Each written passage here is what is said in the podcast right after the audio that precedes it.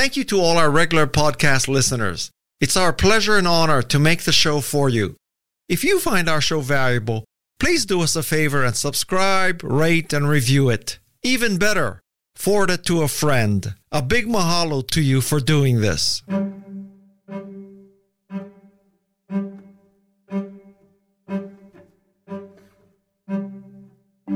I'm Guy Kawasaki, and this is Remarkable People.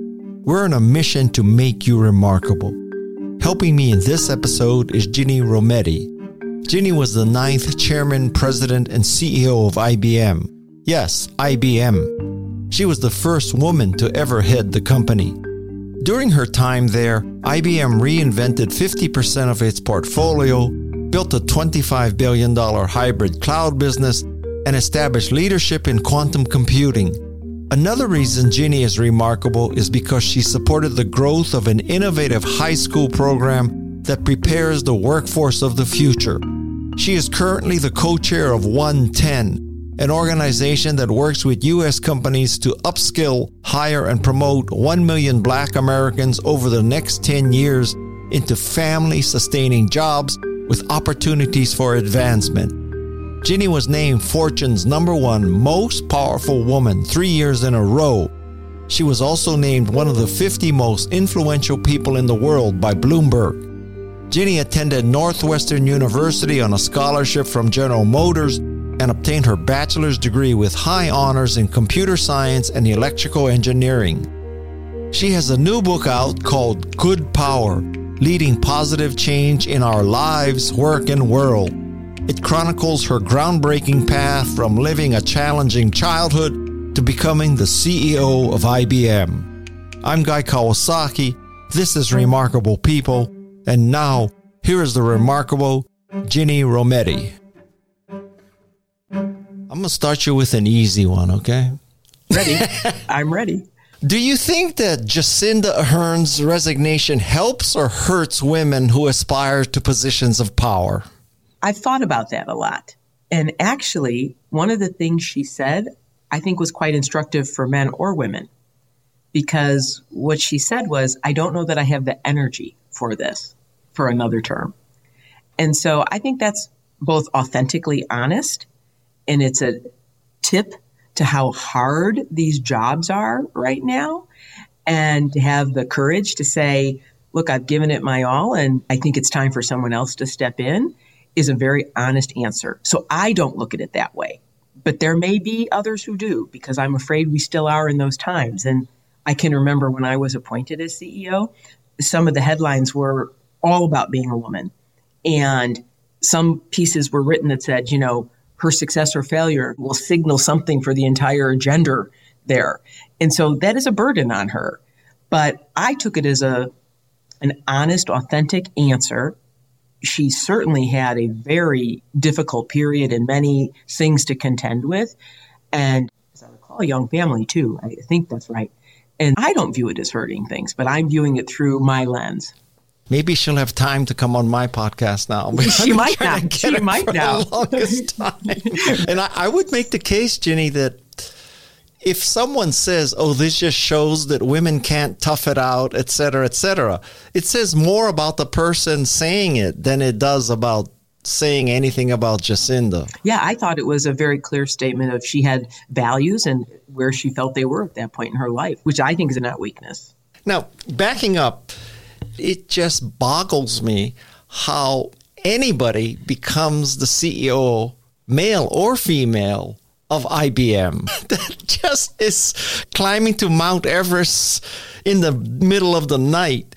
So, can you just give us the gist of what it takes to rise to the pinnacle of being the CEO of IBM? I never started by saying or thinking I would be the CEO of IBM. And so I think that's somewhat instructive. I never stood at the base of Mount Everest at the beginning and said, oh, that's where I'm going. I viewed taking one step in front of the other as I went on. And I think that's still true today for everyone. I always said, take your job, do it the best you can, learn as much as you can, and that's your gateway to another job. Some people may say that's naive. In a company that is got really deep values and steeped in meritocracy, that's not a crazy thing. You just put your head down And of course, there are politics and other things in any firm, but for the most part. And so, how do you get there? On one hand, you just do the current thing you're in better. But in honesty, now when I reflect back, the other way you get there, I did a lot of really hard things and really hard and took a lot of pivots. So, in other words, I was going one direction, then I pivoted another direction, then pivoted another direction. So, I think between the degree of difficulty in a sports analogy and pivoting between, that's got a lot to do with it because by the time you're in a position to run something like IBM, you've not only experienced many parts of a business, you've been through a lot of economic cycles within the business. So you've seen ups, you've seen downs.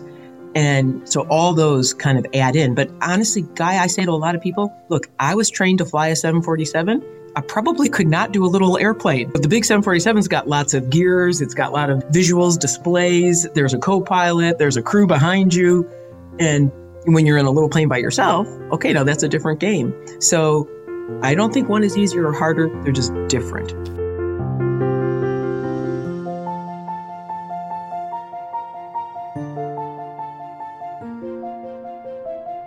I'm going to digress a little and I want to just find out two things. So, when you say that Grand Trunk let you in with Mark on a Sunday to access their PC, my mind immediately went to you're telling me they let another company's person just have free reign in their data just like that? I mean, it was a different time, but is that true? They just let you in and said, Ginni, have at it on Sunday? Guy, you're talking to about one of the stories in my book of where I kind of learned a lot of things, just that hands on, go do it. Now, this is the 19 late 70s, early 80s. And what they did do, this was a PC that was not yet in production, and there were test files on it. So but yes, they did let me in their office. It wasn't as if I could have, I could have, I guess, rummaged through everything else that was there, but I didn't do that. Obviously, I dealt, I did what I was there to do. But it was a different time and space, and I mean, it just reminds you of how much riskier and secure and how much more advanced the world has come in a few decades. But in fairness, not a production PC and not a live data set. I worked on clones of things, right? So I couldn't, it, I couldn't hurt too much. And plus, Mark could watch football the whole time. Yes, right? yes, he was busy. Yes, I mean, you know, it's both an interesting statement of how to learn. You know that even at early age, and I still believe in this even more today that people learn hands-on, apprentice, experiential. It's like the best way, and at the same time, it's a statement about my husband, who I've now been married to for 43 years. And even at that early point, I mean, he was like, mm, a Sunday in a city and it's empty. You're not going to go alone. Now, I'm not going to help you do what you're going to do, but I will go down there. And when I say he sat there and watched television, this was when a Sony television was probably the size of a brick, and the t- screen was about one inch by one inch, right? Most people will never even remember these things. And he sat there with that thing while I just worked away for hours upon hours. And so it was the beginning of like many hours he would spend supporting me without complaining. So during the integration of PWCC, I'm going to read a quote. And the quote is If you can't get this turned around, you're no longer welcome as a member of the family. So I take it that's an IBM executive saying that to you? That's another, per- yes, another IBM person saying that to me, right. And when you became CEO, what happened to that person? They had changed their ways. And I, I'm careful because I'm not a name and blame kind of person at all. And I always view the way forward. And to me, often if you have nothing good to say, you don't say it kind of thing. But there was a really big lesson in that. And Guy, you're quoting a piece of the book where I'm talking about how to build belief as a principle, right? When you're going to do something, and I want to step back. The book Good Power is about doing really hard things, but do them in a positive way. And in my head, again, in retrospect, from what I learned from a lot of people, was there's always tensions. And I think that's really true today. In this world, there is no clear answer to a lot of things. There's a plus and a minus, a short term and a long term. You're hurting one group and helping another group. It, there's always this tension that you should embrace, but do it respectfully. And this is a story about respect and celebrate progress. But it is really about respect because I think you can do really hard things, but you can do them in a very respectful way. It doesn't require yelling, bullying, fear. And again, that story, as it goes on to say, I can remember after letting it sink into me, and I was doing something super, super hard. And once I kind of got that emotion out, yes, there was truth in what the issue was. And I focused on that. And, you know, there's a lesson for we all have critics, and critics cannot define you. I listen for what might be true, but then I got to discard the rest of it, right? Now, for me, it was a lesson in not to treat people that way. And that's where you read in the book. Sometimes people say I had a velvet hammer. It didn't mean don't be direct or critical, but you can do that in a way that lands more constructively for people, right? Now, I went through that and I learned a lot from it, and I learned things I didn't want to do as a result of it. And do you still think that women are judged more harshly in these corporate settings? Guy, do you think that? Let me ask you that first, and I'll tell you why I'm going to ask you that. Do I think Yes, that? you've interviewed 175 people. What do you think? Oh, absolutely, positively, without an ounce of doubt, women are judged more harshly. Yeah, it's very interesting because as I wrote the book and got a lot of input as I was writing, right, there was one angle about me being a woman in the book. And I want to bookend sort of two things to answer that question, maybe three. It is amazing to me, back in time, way back, and again, I will answer it directly. I tell a story because when I was named, I did not want to be known as a woman. And, and even all through my career, always, I would always say, hey, just notice what I do. And I'd given a big presentation down in Australia. Man comes up to me, and I'm thinking he's going to really ask me some details about my theories. And he says to me, I wish my daughter had seen you. And in that moment, now this is back in the 80s, I say to myself, look, I can profess I don't want to be a role model. They'll recognize me for my work. But the fact is, other people, it's an obligation. I have now gotten to this position, and whether I like it or not, I am a role model. And I could either shun it or embrace it. And I then began to embrace it. So this is the 80s now. And I want to fast forward to now the book. And I've talked to some of my colleagues. It is interesting to me to listen when I've told people about the book. Sometimes, so even from my men friends, I can't wait for my daughter to read it. I said, Really? How about you? I want to buy these for my women in the company. Oh, really? What makes you think it's just for women? And okay, that's a span of 40 years in between. And so, as much as I'd like to believe there isn't a difference, there is. Now, I think in some ways it made me better because I realized, hey, every time I said something, somebody was going to remember it. So, this is what led to this cycle of me always preparing. And I ended up better for it, by the way. But because I'd be remembered. The other side, one of my friends said to me at one point, we were talking about media and this and that, and said, Do you realize often when a company a woman's running, it's like she did this and her name. And when it's a downside of another, sometimes it's a man and it's the company's name, right? And I really do believe it. I said, Look, like it or not, because there are so few of us, I do think what we do is magnified and personified often.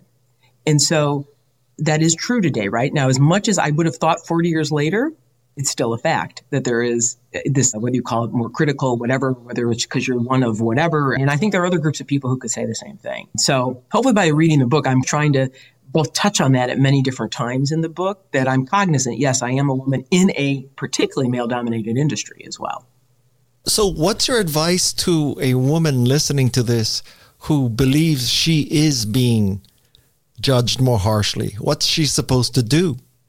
First off, I always say don't let anyone else define who you are, only you do. And sometimes when that has happened to me, I worked with a great, actually, general counsel who would say to me, Jenny, remember who the crazy one is, and it's not you. And so when it happens, or confront it. So discount it, confront it, like the story you opened up our little chat with about when I was told some things, I could go confront those things, right? I could go confront the person. In fact, I would learn to run towards that conflict over time. That I would learn, hey, if I thought this was not fair, I went and said something. And more often than not, it would stop.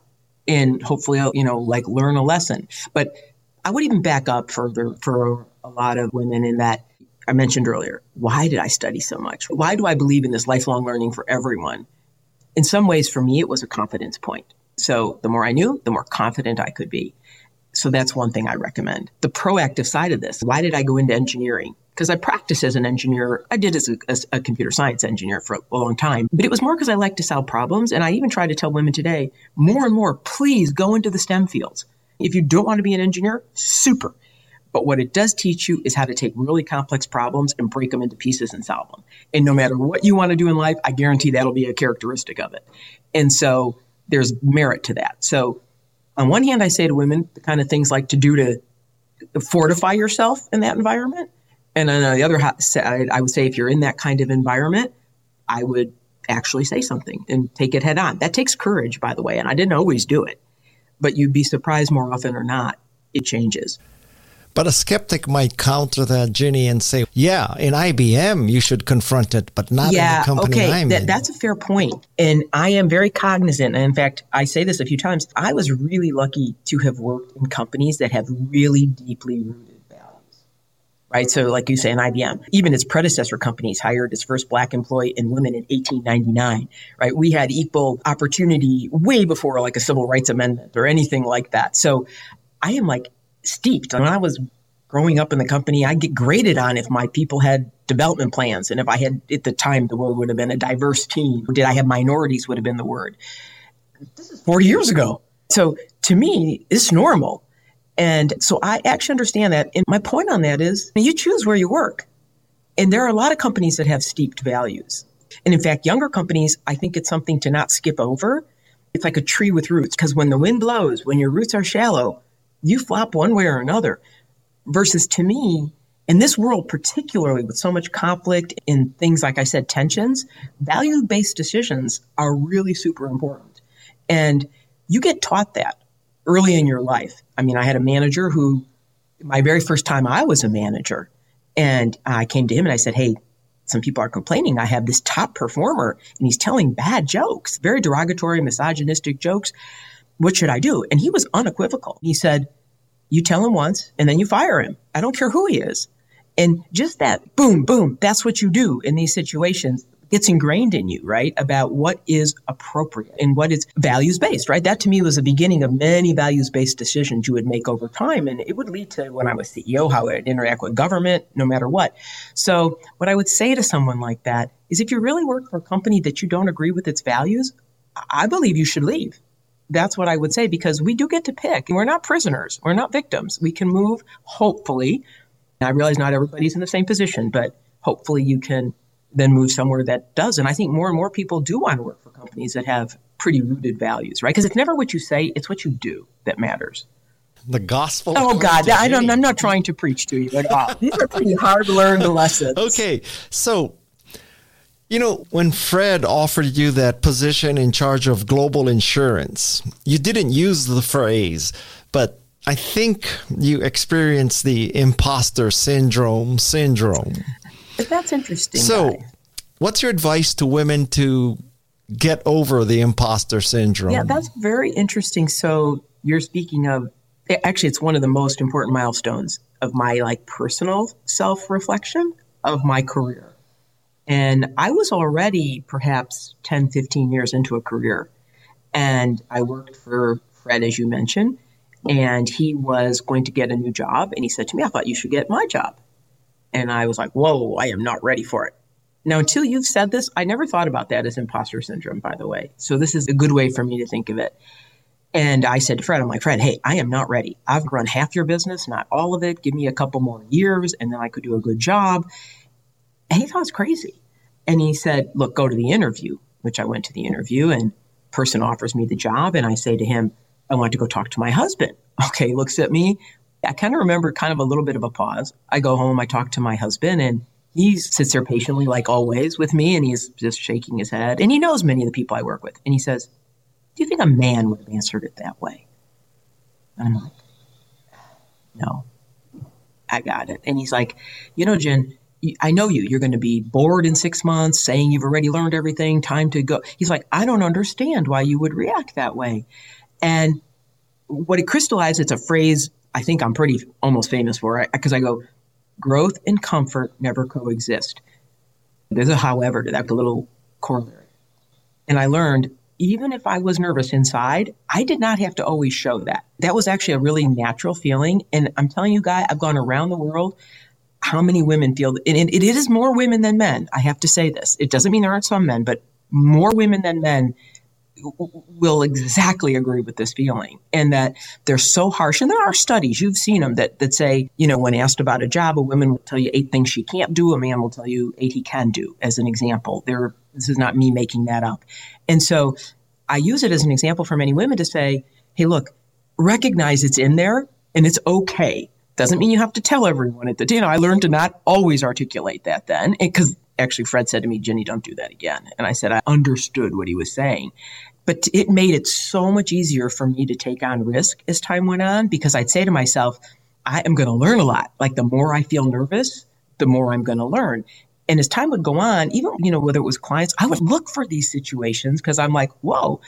Or I'd say, oh my God, I have not been nervous in a long time. I got to do something else. This is not good. I'm not learning anything. So I never thought of it as imposter syndrome. And I guess that is it because you're kind of like, I can't do that. I don't belong in that circle. And Yet you do when you took stock of what you had. Nobody has perfect credentials for a job. Nobody does when they go to their next job. By the way, I think it's true. I said it for countries, companies. Look at our country. In order to get better, you got to go through these phases. And I was just texting with my little nephew last night away at school, and he was telling me about how uncomfortable he is. And I'm like, you are going to grow out of this experience, right? All that uncomfort. And so now I, I actually feel good about it. And it's funny how it changes your disposition the long and the short of it is you have become Baba. yes, is I that- have. Yeah. The only thing better is I could work on a farm. Yes.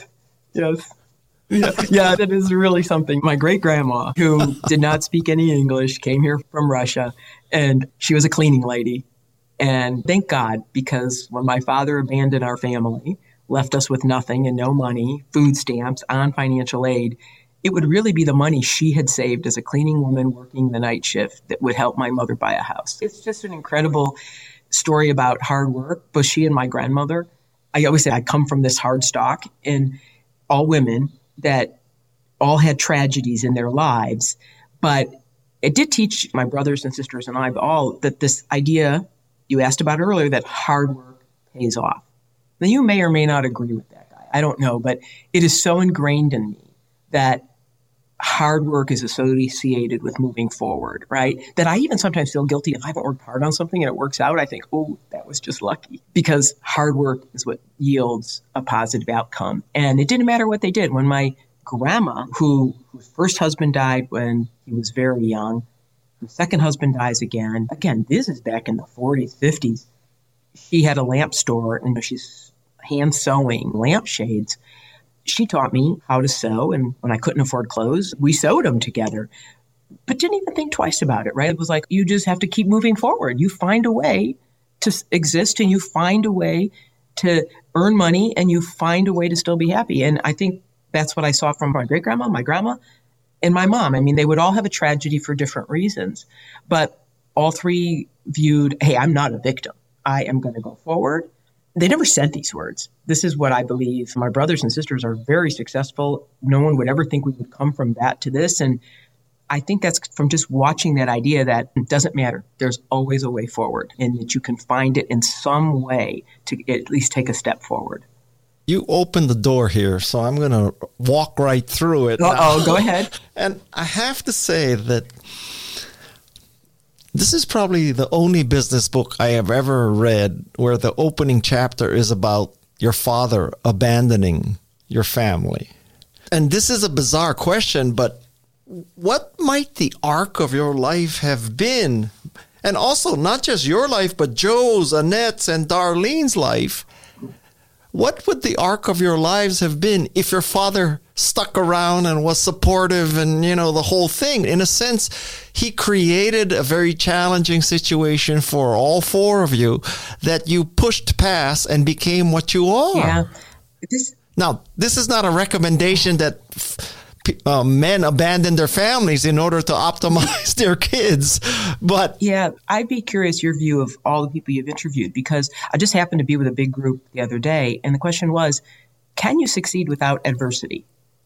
And half the group said no, and half the group said yes. And there was a discussion about people who said, "Look, I'm really concerned. My children have never really had a hard time." And what has happened? And I even remember when I wrote my college application at the time, again, back mid 70s, I even wrote about that I really don't feel bad that out of this tragedy, it taught me, it didn't diminish me, it made me stronger.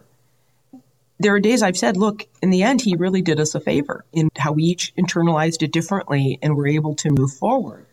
And at the moment, it was, my goodness, I can't say that was good for my poor mother, right? You have to go back in time to the 70s, and here she's in her early 30s with four children no money, nothing past high school, never worked outside the home. And she's left with nothing. And while we never saw her cry, I was there. He didn't know I was there. I walked into the garage. She was telling him how much she needed money.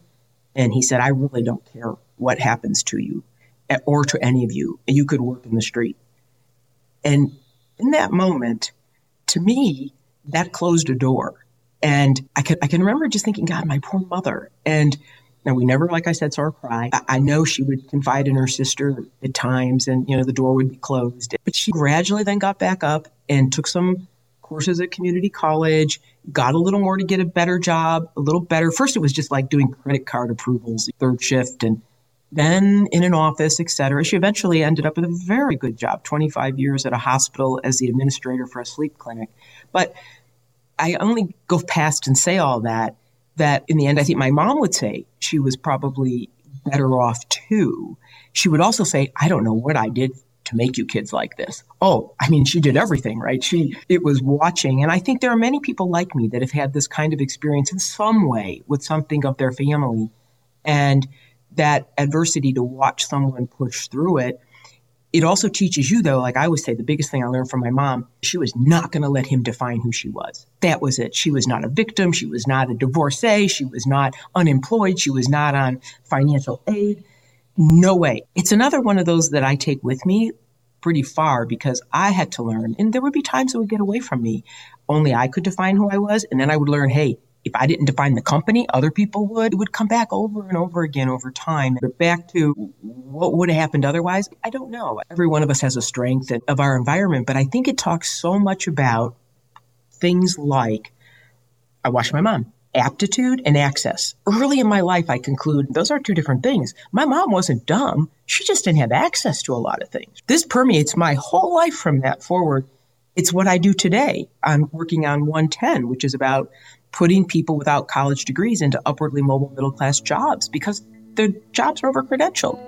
And so I'm like, these people just didn't get access. They have aptitude. I've proven that after working on this a decade. Zip code brains are distributed evenly by zip code around the world. And so I think would I have believed that if I hadn't gone through that? Maybe I would. I know you said it's the first business book you read like that, that first piece, the first part of how it starts. It's called The Power of Me. I would tell so many people, and this was hard for me to do and write, but to sit back, and I think there's a line I read about who do you see when you close your eyes? When you think back to your early life, who do you see when you close your eyes? And if you do it a little while, you'll think of these people and you'll think of these roots, I think, of who you are today started way back then.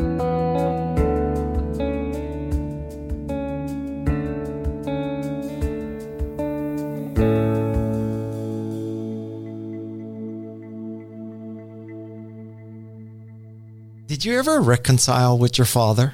I did not. I just watched too many things continue to happen. However, I did see him before he died. My sisters asked me to go with them, and I went with them. And they needed me, and I went for them. And so, in my mind, I owed so much more to so many other people. And so it wasn't as if I harbored anger to this day or anything like that. I had just moved on, is how I would describe it. But I wished him no ill will. And in those moments, I did go there at the end. So, switching gears, you discuss stakeholders as opposed to shareholders. And with your hindsight, I'd like to know what you think the purpose of a company is. Is it to optimize for customers, shareholders, employees? What are we talking about when you say, you know, a company exists in order to do okay, what? so guys, I think you actually know the answer to this question. And in your heart from having read your books too. I think society gives a company the license to operate in the end of the day. And that only happens if over time you do the right thing by any number of stakeholders, of which shareholders are an important one. So I don't find this as a big revelation. In other words, you got to do the right thing for customers, for your employees, for your shareholders, for your communities you're in.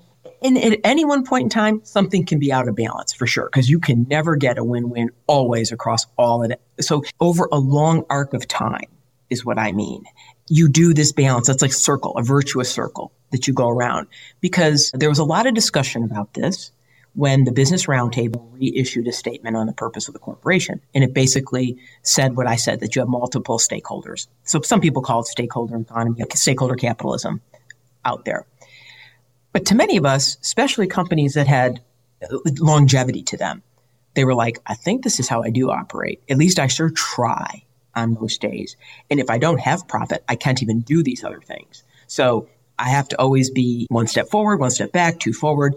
So when I say stakeholder, it's because I believe it's a really important point. And I do see companies that don't quite understand. So we published it. So hopefully everybody could raise their boat, as they say, the level, you know, all people could aspire and all companies. And some of us can keep aspiring to do it better, which we should. And it's really about values at the end of the day. Okay. So by the way, some of these are really hard things because you will make decisions that will impact one of those in a negative way at any one point in time. But it is the collective set of your actions. Just like I've had someone say to me, I do a lot of work around this topic of skills first and that you should hire people not just for their degree, but their skills. I've had people in the media say to me, you should just be focused on shareholder. Why are you focused on this? And I said, don't you understand? I need good employees. So this is also in my interest I mean, I live at this intersection of business and society, and I've just seen that play out a million times. Because if I can then get good employees, A, that's good. B, if society, particularly in this era, if all everyone thinks this technology is going to really ruin their job, this is not good. We end up with a really fractured set of socioeconomic world we live in. People have nots. This is a bad place this goes for business as well, if that happens. And already we see the roots of all this. So to me, they're all connected. And people would say that about the environment today, too. IBM said, I can remember this guy. I'm in an uh, investor meeting and we happened to bring along our environment report. At that time, I was sitting there and it might have been our 35th. I didn't even think about that as being weird.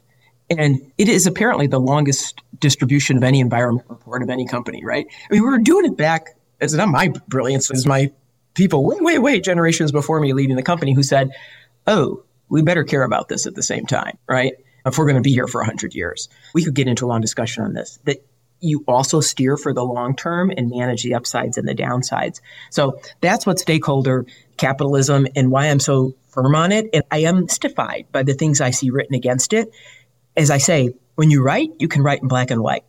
Where I have to live, it's gray. And it, no decision's ever clear like that.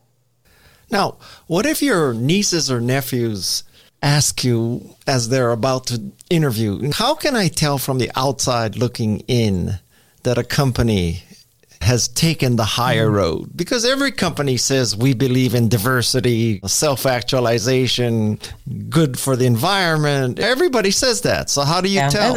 Look, I think a long time ago that would be hard because people could say and do different things. I think today there's an awful lot of democratization of information out there. Not all right, by the way but you can sort of do some of your own analysis and you will find in big companies, you'll find groups happy, groups sad. So it's, you got to look for the arc of the direction of things. And I think there's enough external evidence. And even now with everyone producing data around these things as well, my diversity numbers, promotion numbers, equity of pay, etc. I think there's enough signals that you can begin to see it. And if anything, it's just talking to people that work there, which many people do. So I don't think it's as hard as it used to be to find the answer to that. So, next question your niece or nephew says is How do I achieve work life balance? And let me give you a hint before I let you answer this. I don't want to prejudice your answer, but personally, I believe work life balance is a myth.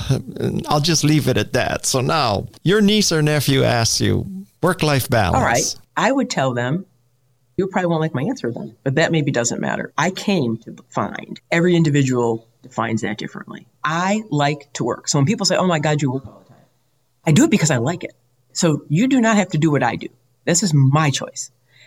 the companion to that is I also learned that if I was waiting for somebody else to draw boundaries for me, no way was that going to happen. That companies, I mean, you know, if you want to almost think of them in that way as an innate object, they will take all I could give. I've never had a boss or a company that if I wanted to work 24 7 said, well, actually, I had one boss say, please slow down. I see the wear and tear. But that was one out of a gazillion. What I would tell them in short is, hey, I'm sorry to tell you this, but you have to be the one to set the boundaries. And can you do that? Now, again, I worked for companies where I could say, look, I'm not going to do this or I'm going to make time for this. And just no, I, I had to have some power to say those things. And at first I thought, oh no, what's the ramification of this? And uh, let me tell you what, I learned 95% of the time, no ramification, meaning either positive, understand, oh, it wasn't that important anyways, can be done, you know, no problem. Just had this conversation with someone the other day who had an interview for a position they wanted to go to, but it was on exactly the day their child was doing something very important. And the person was really hemming and hawing and gonna, I said, no, this is crazy. This is crazy. I said, you tell them you can't do it on that day. And, oh, I don't know, I shouldn't. I. In the end, she did. And the, the company's like, Oh, okay, no problem. Let me give you two more other dates. I said, You will sacrifice this. and again, this becomes easier as time goes on. I'm not under an illusion about that. But I was still pretty early in my career when I finally realized because I, I was a toll it was taking on me. And may I make one other point about this is I think is really important. Part of your own resilience isn't just work life balance. Like you know from the book, I, I write quite a bit about resilience and how to withstand critics and all. And it comes from relationships and your attitude. But relationships do take some time. It's not quantity, but it's quality of time you have to give them. And it is about what you give, not what you take from people. So you have to decide that's important. And in the end, it isn't that it's unrelated to your work because you're going to do a better job at work. That's the other thing I tried to say. I had to learn that, that, you know, if I was refreshed, I would actually be more productive. I would have this discussion guy with my husband all the time. He would say to me, if you can't do your job in eight hours a day, you just are not very productive. No, he's joking with me because I would work way more. But there is some merit to this point of wait a second. I can tell I need rest in order to be productive, or I need to have some diversions. I need to do other things. Uh, do you feel that way? It made me better at the end of the day when I put some, you could call it balance, but I put some variety into my life. What would you say to it when people say it? Because I agree, there it is a myth. I mean, forget about it. No one's going to give it to you. But you can create whatever sort of compartments you want. Let's put it that way. How would you answer your own question? The message I took from your book is that at different stages in your career, you have different priorities. And as I read your book, the first stage of your career, you weren't exactly trying to achieve work life balance. It was just work, work, work. And people may find this very interesting, but I love this discussion where Mark said, Yeah, let's agree that we see each other at least once every two weeks. Yeah. you know, a, a, millennial probably is not having that discussion. Yeah, today. but there's an interesting twist to that lesson. And I agree. And so some things have changed. But I was already traveling a lot for work when Mark said that to me. Now, why was I traveling? Thank God IBM gave me the option instead of moving, I traveled. Now, what did that allow Mark to do? He kept his job, he kept his friends, he stayed in a family, he's had stability. So there was a benefit to that. You know, every family makes that decision, right? You know, sure. but to me, you thought a way through and he's like, we can do this. I can stay here. You could travel. And then but let's just every two weeks. And we stuck to that. Look, marriages, I, uh, you know, they're a hard thing, but it takes two people to work at it, right? And so being 43 years married, as I said, that's, we're probably in a, a small number of percentages out there, but obviously well worth it, but it just takes that effort. It, like any relationship takes that effort, right? Let's switch to your current life now. So let's talk about skills first. Do you think that it is a fix for the lack of college access for some people until there is college access, or is it a permanent part and style of education? The latter. And I've come to believe that. Some for practical reasons, but some for also philosophical reasons. And if I might, a couple quick stories. One, you already started on, I already shared about me realizing with my mother that access and aptitude weren't equal. I would fast forward in time when I needed cyber professionals. It, it just circumstance. And it was the early 2012. Unemployment's almost 8 to 10% in the country. I can't find anybody to hire. I think it's that odd. Here we got unemployment, yet I can't find people and they don't have the skill. Complete serendipity. I walk into a meeting, which is at that time corporate social responsibility, and they're reviewing it with me. And there's one fledgling school in a very low income area in Brooklyn. And we've worked with a community college and this high school. We give them some tips on the curriculum and we offer mentors electronically and we give these kids internships. And we say, in parallel, they do what they call dual enroll, which can happen in many schools around the world, where you're getting your high school degree and a community college associate degree at the same time. And some states and countries will even do it for free. And we said, and if we have an opening, you can have a chance in the line here for the job, but no promise. I walk in and we start hiring some of these kids. And, and honestly, I'm like, this is not CSR. I feel like I have stumbled upon a new pool of talent. And by the way, 90% were black because these were all in these particular neighborhoods we had started in. And it would take me down a path. They were called Pathway to Technology Early College High School. So they were around technology. They were a school in a current high school. Way better performance, 400x the graduation rate. Then, of course, I have a company of all engineers who say, Well, are you dumbing down the company because we're bringing in people that don't have college and PhDs? We do a lot of data gathering, a lot of data gathering over the years, and we find you know what? After about a year, same performance as our college grads. Oh, look at this. They're taking more courses because they're thirsty. They want to keep learning, more loyal, more retentive. Eventually, it takes me down a decade of work that we would relook at every job credential and we would find that 50% of our jobs did not need to start, particularly in tech, with a college degree. I didn't say you have to have one to maybe finish, but not to start. And I say to myself, wow, this is a pool. And I say, this is not CSR this is a talent strategy. And then it would merge with when I I've got a company as the industry's accelerated and actually two of 10 people have skills for the future. I got to move everybody up with their skills. And I start to say to myself, this isn't just about a diverse pool. Wouldn't it be great if everyone got promoted for their skills and paid for their skills in a skills first world? It's a culture. It is a culture. And technology is changing so fast. Hey, you might need a new skill every three to five years. So I would then, as we're feverishly trying to catch up on things like cloud, I'm hiring external people. I start to watch this other thing I learned. The people I hire, experts from outside, hmm, some do great, but some, they like break mission critical apps we work on. And I say, what's the difference? And I watch current IBM people who some, they learn all these new things. I say, there's only one common denominator between these two groups of people. The ones that succeed are the ones willing to learn something and who don't just say, no, no, I know how to do something. I don't need to learn too much more. So it, it took me down this path of what started. Again, I realize access and aptitude don't go together. Then I start to say, whoa, I got new pools of talent in a talent war that's out there.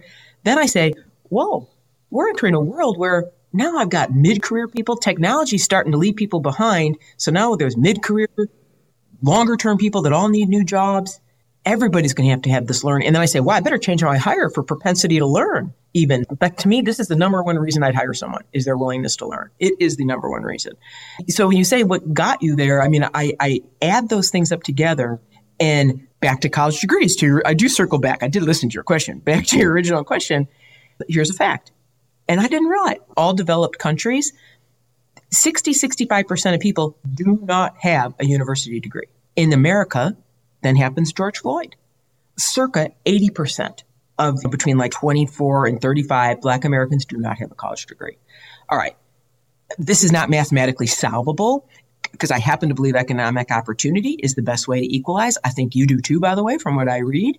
Giving people the ability to have a way forward feed a family of four, have a good life. So I come to believe it's not required. And again, I am vice chairman at Northwestern University, one of the most esteemed universities in this country. So it isn't that I do not agree. As a colleague from MIT said, it's just a myth that it should be college for everyone, right? But everyone could eventually have the chance.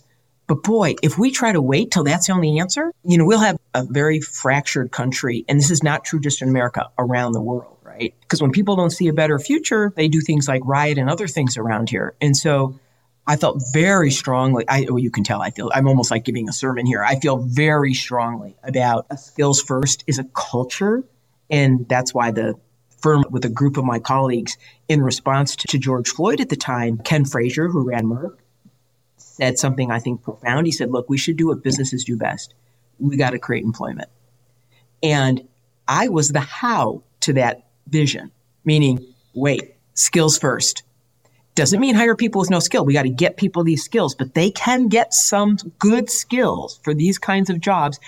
And I got to get all these companies who now many have joined and have done great work to recredential their jobs. Meaning, go back and take a hard look. If you wrote a skill and not a degree, because it became a really simple way to ferret out resumes, when it means no, no, no. HR, your job is to build people skills, not buy them.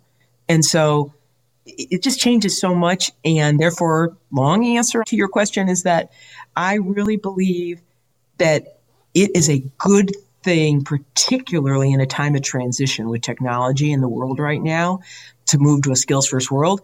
And it does not mean that people should not get college degrees. That is absolutely still on the menu, but it doesn't have to be the only pathway. There are other pathways. And by the way, my other experience was so many of the kids that they were kids coming through the pathway to technology, early college high schools. There are 300 in the world now, 150,000 pipeline of people coming through.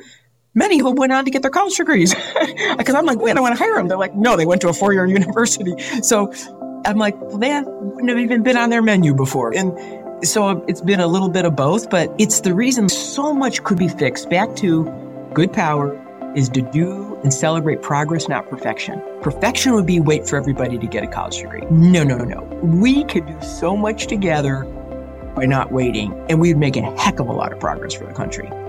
Up next on Remarkable People. Like, I believe companies have the right and have the responsibility to prepare society for their future they create. I believe in, in inclusion is a choice you make every day. I also believe that the root of this is people have to trust you, and that will happen values based decisions by your actions instead of your words a million times over. Want to know when there's a new episode of Remarkable People? Simply text 831 609 0628 if you live in the US or Canada. Don't miss upcoming shows. Take a moment to follow Remarkable People in your app or podcast player. You're listening to Remarkable People with Guy Kawasaki. Would you say that the goal of the skills first philosophy is not that Tony can go from the cafeteria to become an engineer and then be able to enable his children to go to college. If his children don't go to college either, that's neither here nor there. Um, I would say that the goal of skills first is to everyone to realize they have to have a market competitive skill and that college is not the only pathway to it. That would be the goal. Because, by the way, there are great trades jobs. You can absolutely have a very good career for a family in a trades job that is out there. Our country, at the heel of the GI Bill and things like that, if I t- speak just America, you have listeners from everywhere, but in America, it became a college or bust, right? And your family immigrated over college would be perhaps the answer here. And if you didn't go to college, that's a mistake. Yet you go to other countries, as I think you well know, Switzerland, Germany, there is quite a focus on vocational schools as well. Germany, as I recall, has 19x apprenticeships versus America. Crazy. I mean, apprenticeships are probably our most untapped pathway out there that could make so many people convert from one career to another, earn while they learn. Because once you're mid career, you have obligations. It is very hard to stand still and say, oh, let me just go back to school full time. You need earn and learn.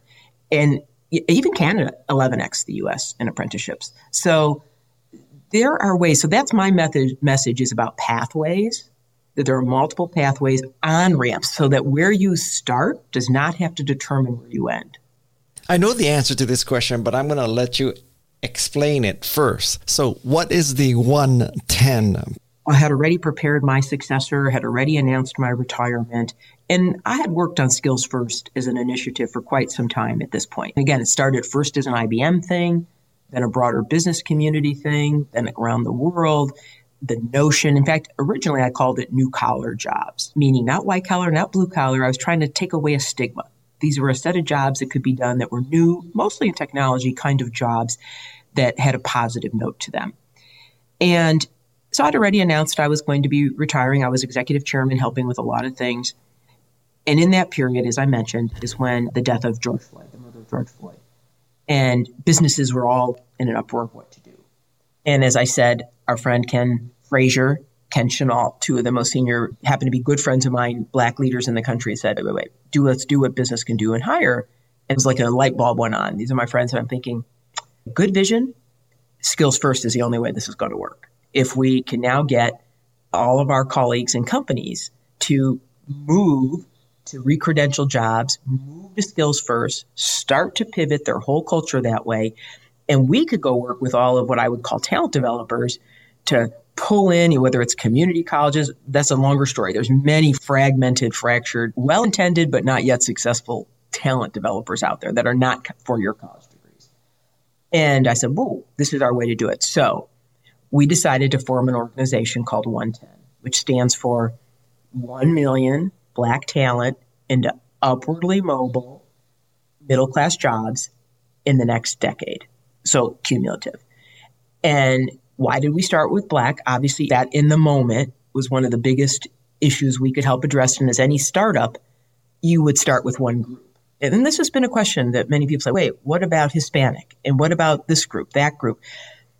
Actually, we're trying to work on the systemic barriers that will help everybody, even not just an un- underrepresented group, because if a job's over credentialed, that applies, like I said, 60% of Americans don't have a college degree. Then we would say in a company, can you promote people based on their skills, not just did they have these qualifying degrees? I think one of the best success stories of this is Delta and Ed Bastian removed the college degree for pilots. Lo and behold, gets a whole flood in of diverse pilot applications. Okay? You can be you can learn. It's not like you want a pilot who doesn't know what he's doing. You could have gotten those skills in many different routes, not always a college degree. It, it's why, up until this point, the vast majority of pilots are obviously white and male. We start talking to all our colleagues and we say, look, it's a hard thing to change your culture of how you hire people. And just all of the hidden biases that come in the interview, even if you remove the credential, I'm telling you, you'll still hire high school, college degree people if I don't do more because even in an interview, you say, tell me what you did when this happened. And first of all, I've never been in that situation. You, you, you got to change it to hypothetical. I mean, there's, there's many things that have to change.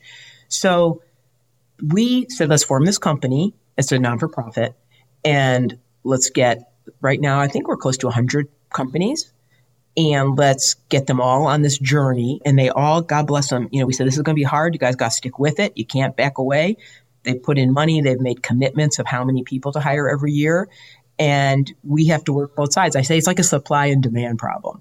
We're going to work on the demand side, get that to be non credentialed for the right jobs. And today, to prove my point, these are the best companies in America. And guess what? Family of four, family sustaining jobs, varies by region, but let's say on average, sixty, seventy thousand dollar a year jobs. You're gonna not believe it. Maybe almost eighty percent of those jobs require a college degree in this country, in those companies. And we're speaking to the big employers. That has crept up for no really great reason. Eh, eh, you go back and look, not required. Our guess is it could be in half that number. Now you got to work through the process in these companies. Trust me, it is not easy. Then the other side we're working on is the supply side, which is there are a million non for profits that want to do good, but they can create 35 people with cloud skills. Companies can't deal with hundreds of these things and do hiring from them and know if they're any good. So we are working on trying to scale the ones that are the best, make investments, get community. Some community colleges do a great job, others don't, as an example. And so we're working on that side of it. That would be the supply side. And we just now are entering year three. And I think last year we finished up our hires last year were circa about 75,000, I think. And so we got to keep moving up. Wow. And like you say, there's still a lot to do, but celebrate that's a step forward of progress. And it's why I'm so firm on this for any company as a way to do in this day and age. It is your talent strategy. It is not a diversity strategy. It is a talent strategy. So that's what OneTen is. We started with that group, but we are removing barriers for everybody and we're going to keep expanding. I saw the list of the OneTen partners, and to my utter amazement, Apple, Google, Facebook, eBay, yeah. those companies yeah, aren't in no, there. No, What's I don't wrong think with those wrong companies? With them. I think some of them felt they're of scale. They had their own programs and were doing their own things. Google has a program it's doing, but we're also working to get them to join us too. It's been an interesting exercise because competitors have to work together on it. You're doing something like each of us that have, like a company called Aon Insurance, they've done a lot of work on apprenticeships. IBM did a ton of work on the idea of um, skills recredentialing. And so we wrote up a guidebook and the credentials for it. And we share it with everyone, including our competitors. So you have to take a leap of faith that all boats do rise out of this. So now Airbnb joined us, if I recall. I think they're on our list. So we have a few of our, our newer colleagues that are joining, and I would hope you will see more on our list.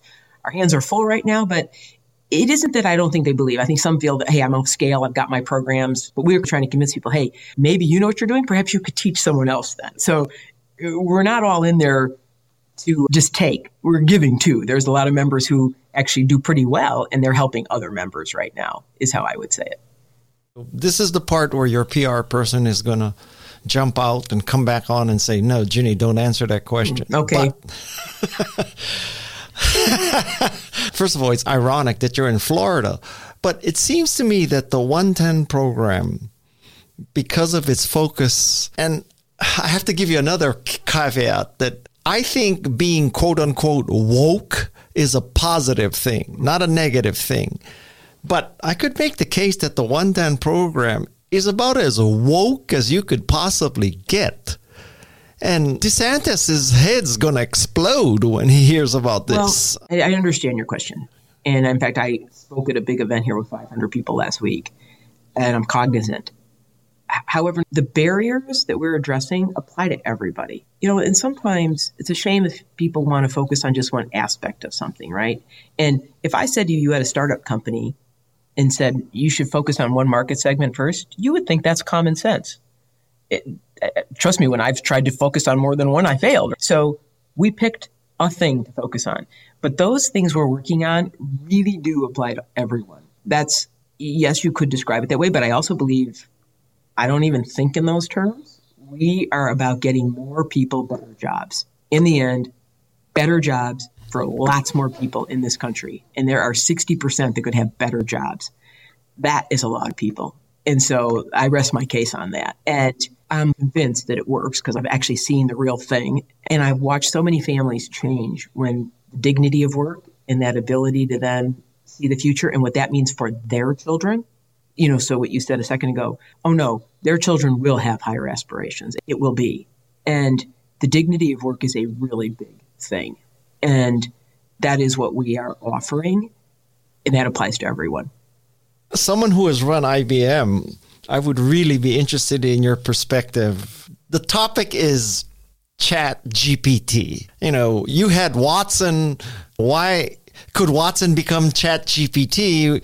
Could chat gpt become watson?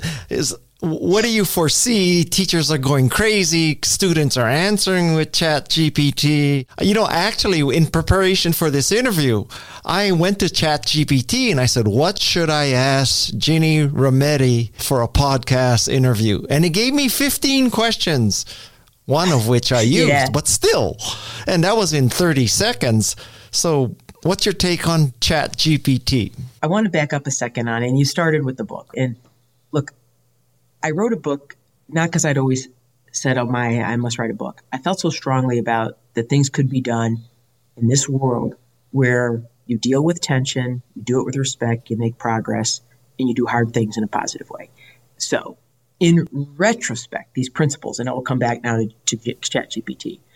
I said, what did I learn from all these situations I had been in? And could I codify it into something? Again, not in the moment did I know it. It's now as I look back and am forced to inspect my life and inspect what I did come up with these five principles, which one is it makes a difference if you are be in service of someone or something. That's very different than serving them.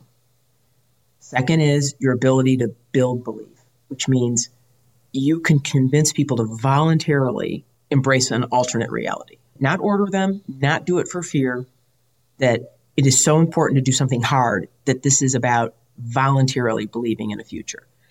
I'm going to come to your chat in a second. The third big thing I learned is yes, know what to change, but think hard about what must endure.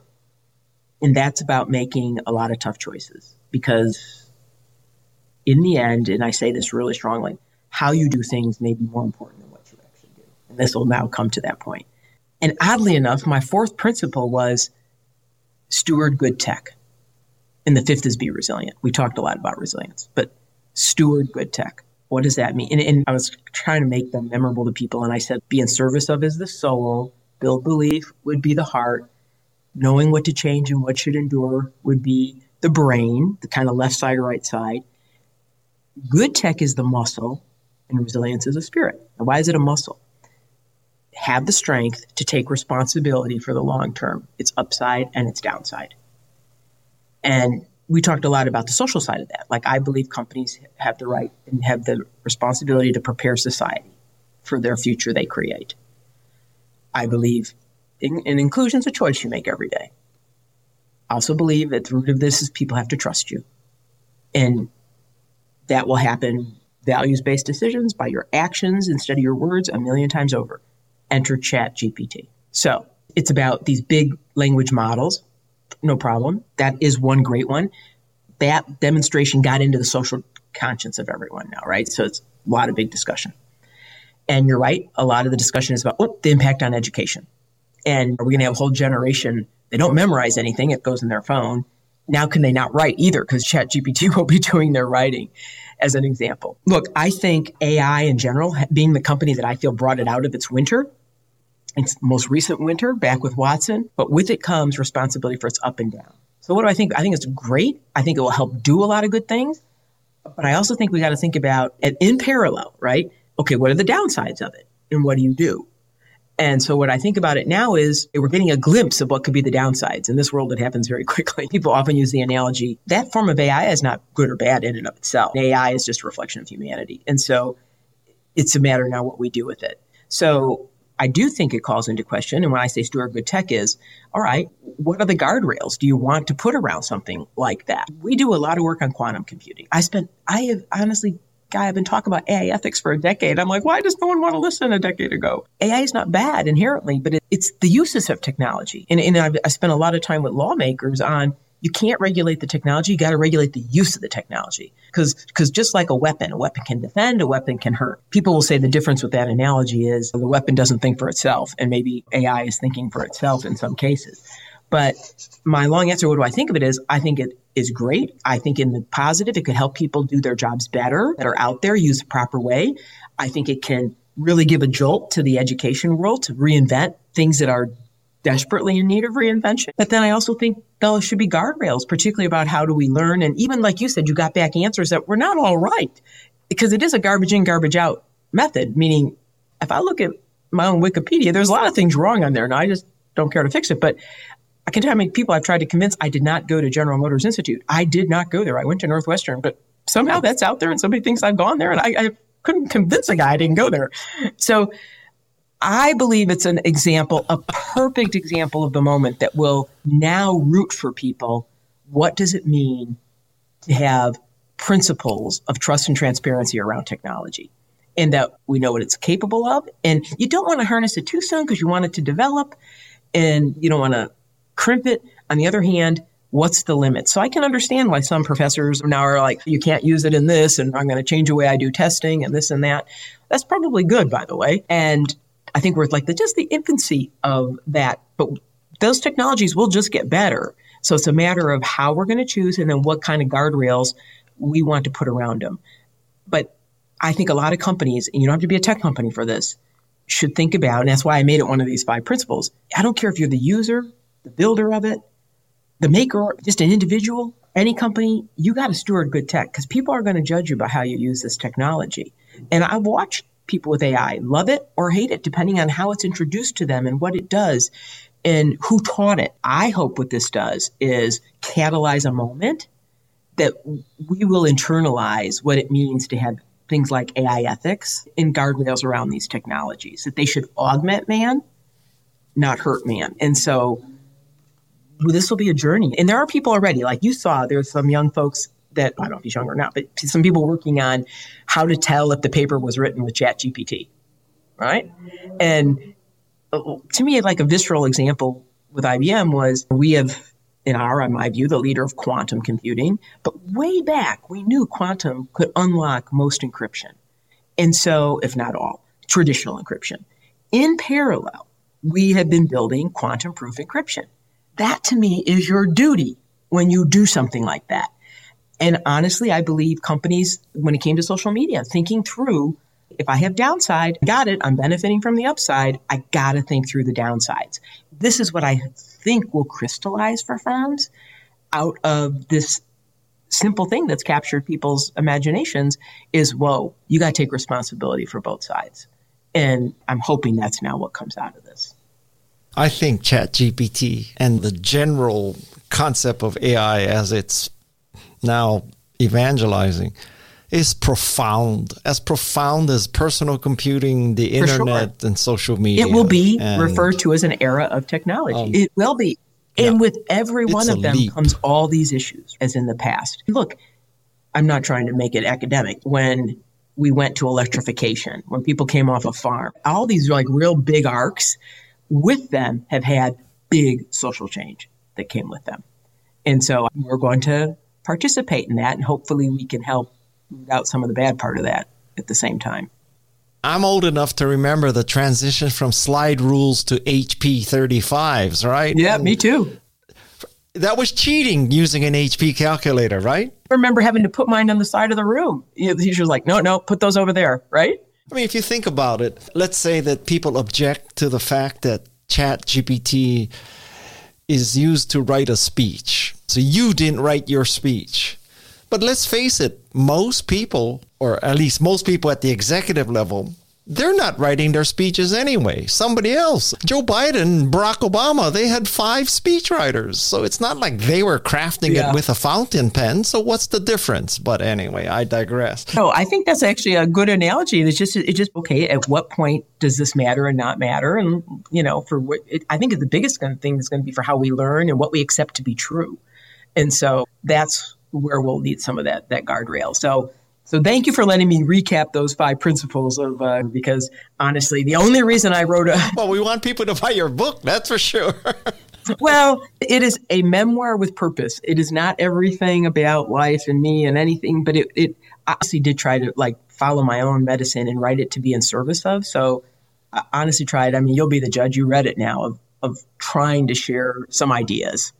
Okay, okay. I promise you, this truly is the last question. Okay, so in short, I consider you remarkable. L- let's not argue that. Let's just assume that I'm right. You are remarkable. Can you summarize how you became remarkable? I asked more questions than I gave answers. Let me be honest. Anybody who was the CEO of IBM, probably by definition, is remarkable. But Ginni is remarkable on top of remarkable. I loved her discussion of skill based job requirements. I'm 100% behind that idea. All hail Ginni Rometty. I'm Guy Kawasaki. This is Remarkable People. I hail Peg Fitzpatrick, Jeff Sieh, Shannon Hernandez, Luis Magana, Alexis Nishimura, and the drop in queen of Santa Cruz, California, Madisun Nuismer. Until next time, mahalo and aloha. Listeners of the Remarkable People podcast will learn from some of the most successful people in the world. They provide practical tips and inspiring stories that will help you be more remarkable. If you live in the US or Canada, text 831 609 0628 to get notified of each new episode. This is Remarkable People.